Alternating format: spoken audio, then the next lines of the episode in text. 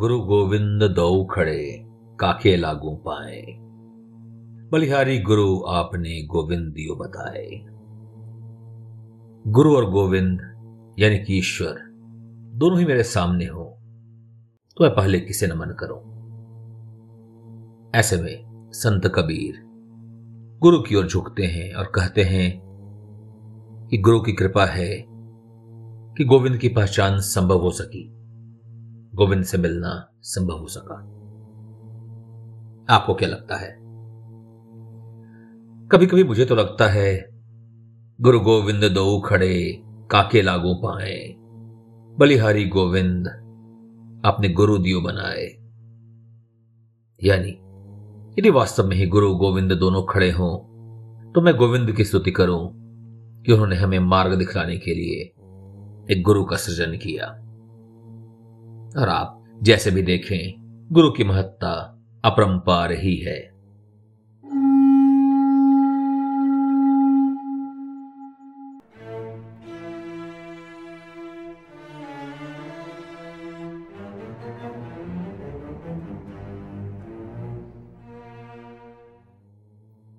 नमस्कार।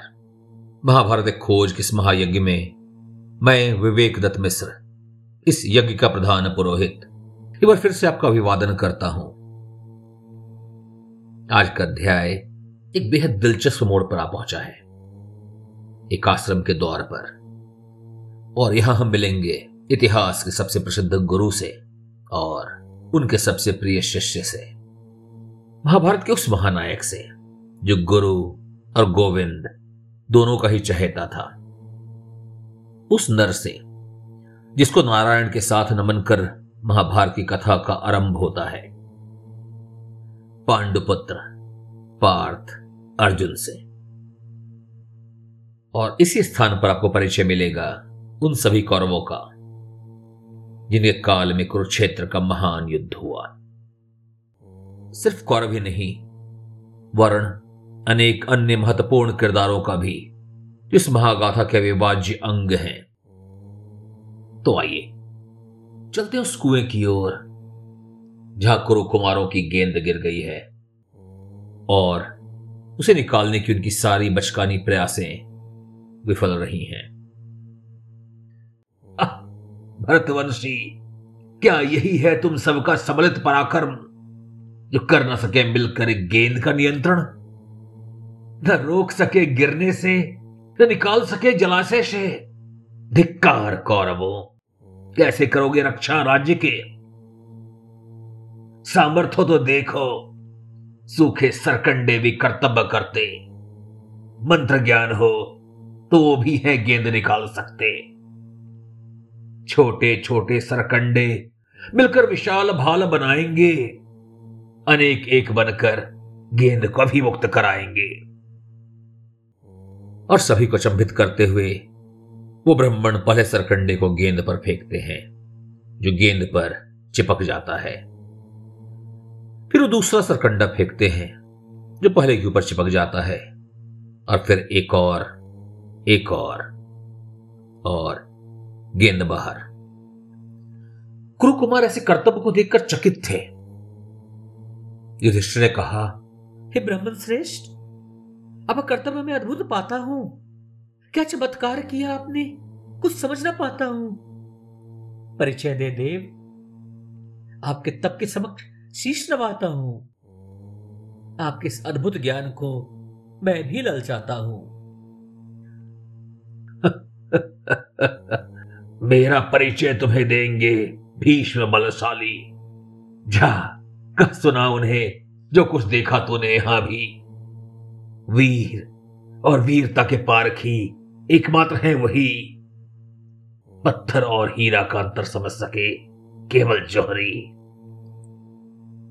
और भीष्म वास्तव में ही उन्हें पहचान तत्काल उनके सत्कार के लिए उनके पास पहुँचे। हे भारद्वाज पुत्र अंगिरस शिष्य महान। हे भारद्वाज पुत्र अंगिरस शिष्य महान। हे धनुर्धर द्रोण हस्तिनापुर आकर बढ़ाया। आपने हमारा सम्मान। हे ब्राह्मण श्रेष्ठ, जो भी हो अभिष्ट, आप बस आदेश करें। क्या करे हस्तिनापुर? कि आप संतोष धरे अभिनंदन अभिनंदन, परशुराम शिष्य गंगानंदन। संपूर्ण आर्यवर्त घूमाया। करने अपना मनोरथ पूर्ण। चाह नहीं, धन वैभव की मुझे सताती है। एक योग्य शिष्य की खोज मुझे भटकाती है। हे भीष्म चाह ऐसे सर्वश्रेष्ठ शिष्य की मुझे ललचाती है, सामर्थ्य मेरा सिद्ध करे वैसी पौरुष नहीं कहीं दिख पाती है। क्या हस्तिनापुर कर सकता है? ऐसा कोई शिष्य प्रस्तुत? पा मेरा ज्ञान समग्र कर सके, मेरा सामर्थ्य प्रस्तुत। कोई ऐसा जो वचन दे करेगा मेरा मनोरथ पूर्ण। वही होगा दक्षिणा, अन्यथा रह जाएगा शिक्षा पूर्ण। सभी राजकुमार को सोच सकुचाते थे, कैसे अंधा वचन दे, कुछ समझ ना पाते थे। बस एक अर्जुन को संशय न सताता था। गुरु की आज्ञा पालन का वचन उसी पर उठाता था। इस प्रकार स्थापित हुआ। गुरुद्रोण का वो आश्रम जहाँ से आर्यवर्त का भाग्य बदलने वाला था। पांडपुत्रों ने आज्ञा पालन का वचन दिया। भीष्म ने आश्रम के लिए धन धान्य दिए और शिक्षा आरंभ हुई। द्रोण के गुरुकुल का संदर्भ आदि पर्व के संभव उपपर्व के अलावा अरण्य यानी कि वन पर्व और फिर शांति पर्व में भी मिलता है। यानी कि एक बड़ा भाग। भागाथा के बीच में और अंत के पास भी सुनाया जाता है। पर मैं आपको सभी संदर्भ को कालक्रम, यानी कि क्रोनोलॉजिकल ऑर्डर में सुना रहा हूँ, जैसा वो घटित हुआ। गुरु द्रोण के आश्रम में न सिर्फ़ गुरु कुमार ही शिक्षा ग्रहण करते हैं, अपितु आर्यवर्त के कोने कोने से शिष्य वहाँ आते हैं। जैसे कि वृषणवंशी, अंधक। और यहाँ एक नाम का विशेष रूप से उल्लेख है, सूतपुत्र, राधे कर्ण। पर ने कर्ण को अपना शिष्य बनाने से मना कर दिया था ना? अस्सी और नब्बे के दशक में प्रसारित होने वाले बी आर चोपड़ा के महाभारत का दृश्य मुझे आज भी याद है। जहाँ द्रोण कहते हैं, मैं सिर्फ़ क्षत्रिय और राजपुत्रों को ही शिक्षा देता हूँ। और इस पर कर्ण उनसे वहीं बैठे श्वत्थामा का परिचय मांगते हैं, जिसे द्रोण अपना पुत्र बताते हैं। और फिर कर्ण दंस करते हुए कहते हैं, यानी कि यह न राजपुत्र है, न ही क्षत्रिय। और फिर वो वहाँ से द्रोण के पाखंड का पर्दाफाश कर चला जाता है। और इसी विषय पर महाकाव्य रश्मि रथी में रामधारी सिंह दिनकर जी के द्रोण कहते हैं, सोच रहा हूँ, क्या उपाय मैं इसका करूँगा? इस प्रचंडतम धूम केतु का तेज मैं कैसे हरूँगा? शिष्य बनाऊँगा न कर्ण को यह निश्चित है बात। ध्यान रखना विकट प्रतिभट का, पर तू भी है तात। और कदाचित इन्हीं कथनकों से बात प्रसिद्ध हो गई कि द्रोण ने कर्ण को शिक्षा देने से मना कर दिया। पर इनमें से कोई भी महाभारत के प्रमाणिक संदर्भ नहीं है। महाभारत के प्राचीन और प्रमाणिक संदर्भों में स्पष्ट है कि द्रोण ने कर्ण को शिक्षा दी। आदि पर्व में तो इस बात का वर्णन है ही, पर वन पर्व और शांति पर्व विशेषता कर्ण के द्रोण के शिष्य होने पर ही आधारित है। और तीनों ही संदर्भों में तीन बातें स्पष्ट हैं। पहला, द्रोण ने कर्ण को शिक्षा दी। दूसरा, कर्ण प्रारंभ से ही अर्जुन के साथ ईर्षा द्वेष रखता था। और तीसरा, गुरुकुल काल से ही कर्ण दुर्योधन की गहरी मैत्री थी। जानता हूँ जानता हूँ। यहाँ आपको कई और प्रश्न परेशान करेंगे। पर कर्ण द्रोण की कथा फिर कभी। अभी चर्चा करते हैं उन कारणों पर जिससे अर्जुन द्रोण का सबसे प्रिय शिष्य बन पाया।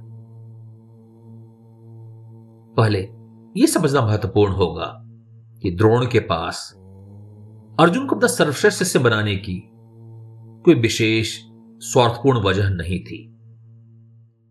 ना तो ज्येष्ठ पांडुपुत्र ही था, और ना ही कुरुपुत्र। और न राज्य के उत्तराधिकार की प्रतिस्पर्धा में ही था। यदि स्वार्थ होता तो द्रोणाचार्य युधिष्ठिर को चुनते, या फिर दुर्योधन को। पहले दिन तो सभी शिष्य एक समान ही होते हैं। फिर ऐसा क्या हुआ कि द्रोण अर्जुन की ओर खींचते चले गए। सत्य तो यह है कि द्रोण किसी और को ही सर्वश्रेष्ठ बनाने की कामना रखते थे। अपने पुत्र अश्वत्थामा को। और उन्होंने एक सुनियोजित तरीके से अर्जुन की क्षमताओं को प्रतिपादित करने का प्रयत्न भी किया था। इस विषय में दो अति रोचक घटना का वर्णन है। पहले का वर्णन नीलकंठ में तो है, परंतु भंडार करके क्रिटिकल एडिशन में नहीं है, इसलिए इसे पूर्णता प्रमाणिक नहीं कहा जा सकता। पर इससे संदर्भ कोई नुकसान नहीं पहुँचता, इसलिए आपको सुना ही देता हूँ। वर्णित है कि द्रोण अपने पुत्र को अन्य शिष्यों से अधिक सिखाने के लिए एक युक्ति करते हैं। अपने सभी शिष्यों को जब पानी भरने के लिए भेजते हैं तो उन्हें पतली मुँह वाले घड़े दिए जाते हैं, जबकि अपने पुत्र को चौड़ी मुँह वाला। इस प्रकार अश्वत्थामा अपने कार्य को शीघ्र समाप्त कर पाता है और उसे थोड़ा अधिक समय मिल जाता है कुछ विशेष सीखने के लिए। पर अर्जुन गुरु की युक्ति को समझ जाता है। फिर उसने क्या किया? गुरु से शिकायत? गुरु की शिकायत? गुरु पर पक्षपात का आरोप? नहीं, वो अर्जुन था। उसने अपने तीर के ज्ञान से अपने घड़े को शीघ्र भरने की कला सीख ली और अश्वत्थामा के साथ साथ ही गुरु तक पहुँचने लगा। अब न चाहते हुए भी गुरु को, अर्जुन को भी इस विशेष शिक्षा सत्र में शामिल करना ही पड़ा। अगर इस कथा को भंडारकर में न होने के कारण नजरअंदाज कर भी दें तो तीन और प्रसंग निहित हैं। दूसरा, अर्जुन की बढ़ती हुई क्षमता को देखकर गुरु ने रसोइयों को आदेश दिया कि कभी भी अर्जुन को अंधेरे में भोजन न दें। क्यों? इसका उत्तर नियति ने दिया। एक रात्रि तेज आंधी ने दिए को बुझा दिया और अर्जुन अंधेरे में भी बिना रुके भोजन करता रहा। और तब उसे बोध हुआ, यदि कोई काम बार बार की जाए तो प्रकाश का होना न होना मायने ही नहीं रखता। उसने अंधेरे में अभ्यास करना आरंभ कर दिया और फलस्वरूप अपने काल को एक अनोखा युद्ध बना, जो प्रकाश और अंधकार में युद्ध कर सकता था। और दोनों हाथों से एक सामान युद्ध कर सकता था। और इसी कारण अर्जुन का एक नाम शब्वेशाची भी है। अब चलते हैं तीसरे और सबसे प्रसिद्ध कथा की ओर। मेरा पूर्ण विश्वास है कि आप सभी ने इस कथा को सुन ही रखा होगा। गुरु द्रोण ने अपने शिष्यों के परीक्षा के लिए वृक्ष पर कृत्रिम पक्षी को रखवाया और फिर एक एक करके अपने सभी शिष्यों को उस पक्षी की आँख पर निशाना साधने को आमंत्रित किया। सबसे पहले युधिष्ठिर। निशाना लगाने से पहले एक साधारण से प्रश्न का उत्तर देना था। क्या दिखाई देता है? सभी राजकुमारों ने बड़े विस्तार से आसपास का विवरण दिया। बाग पेड़, पत्तियाँ, पंछी। पर गुरु निराश थे। जो प्रश्न का उत्तर न दे पाएगा तो निशाना भला क्या साधेगा? अंत में बारी आई अर्जुन की। और अर्जुन ने कहा, मुझे सिर्फ़ पक्षी की दाहिनी आँख नज़र आ रही है। पेड़ नहीं, पत्ती नहीं, पक्षी भी नहीं, गुरु भी नहीं। सिर्फ़ पक्षी की दाहिनी आँख। एकाग्रता का चरम बिंदु, वो स्थान जहाँ पर एक ही पहुँच सका। पर अभी एक और भी कहानी शेष है। तब, जब अर्जुन अपने गुरु के जीवन का रक्षण किया, एक मगर से। गुरु सरोवर में स्नान करने गए थे, जब एक मगर ने आक्रमण कर दिया और उनके पाँव को अपने जबड़े में ले लिया। गुरु ने शिष्यों को सहायता के लिए गुहार लगाया। सभी शिष्य स्तब्ध थे। क्या करें? किसी को समझ में नहीं आ रहा था। हर पल गुरु पर संकट गहराता जा रहा था। तभी अर्जुन वहाँ आता है। और उससे पहले कोई कुछ समझ सके, मगर अर्जुन के वाणों का ग्रास बन जाता है। अर्जुन के अद्भुत कौशल को देख, मन से प्रसन्न गुरु ने अर्जुन को ब्रह्म शीरस्त्र का ज्ञान दिया। ब्रह्म अस्त्र उस काल में मानवों और देवों द्वारा जाने जाने वाला सबसे शक्तिशाली दिव्यास्त्र था। उससे शक्तिशाली सिर्फ़ एक ही अस्त्र था, महादेव का पशुपतास्त्र। पर अभी तक किसी भी मनुष्य या देवताओं को ज्ञान नहीं था। और इस पर चर्चा हम फिर कभी करेंगे। गुरु ने अर्जुन को ब्रह्म सी अस्त्र देते हुए कहा, हे hey अर्जुन, तुम इसका उपयोग किसी मनुष्य के विरुद्ध कभी ना करना। अगर इसका किसी कमज़ोर शत्रु पर प्रयोग हुआ तो संपूर्ण संसार नष्ट हो जाएगा। संपूर्ण संसार जल उठेगा। ध्यान दें। दिव्यास्त्र की महत्ता पर चर्चा हमने अपने अध्याय सात, दिव्यास्त्र। कितने दिव्य, कितने अस्त्र में पहले ही की है। इस अस्त्र को पाने के बाद और अथक प्रयास के कारण अर्जुन अपने काल का केला अतिरथी कहा जाता है। उस काल में रथ का प्रयोग करने वाले योद्धाओं की श्रेणी होती थी, यानी कि रैंक होता था।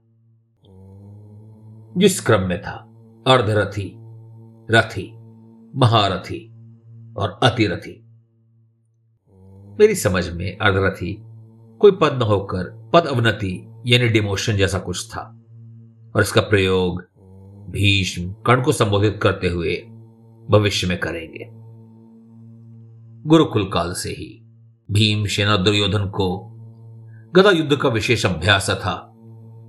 नकुल सहदेव खड़ग युद्ध में प्रवीण हुए और युधिष्ठिर रथ युद्ध के संचालन में। पर अर्जुन उस सभी विद्याओं में सर्वश्रेष्ठ सिद्ध हुआ। पर अर्जुन का सर्वश्रेष्ठ गुण था गुरु के प्रति भक्ति और नवीन कलाओं को सीखने की आशक्ति। द्रोण गुरुकुल अर्जुन का आखिरी नहीं, प्रथम गुरुकुल था। अर्जुन ने कभी भी सीखना नहीं छोड़ा।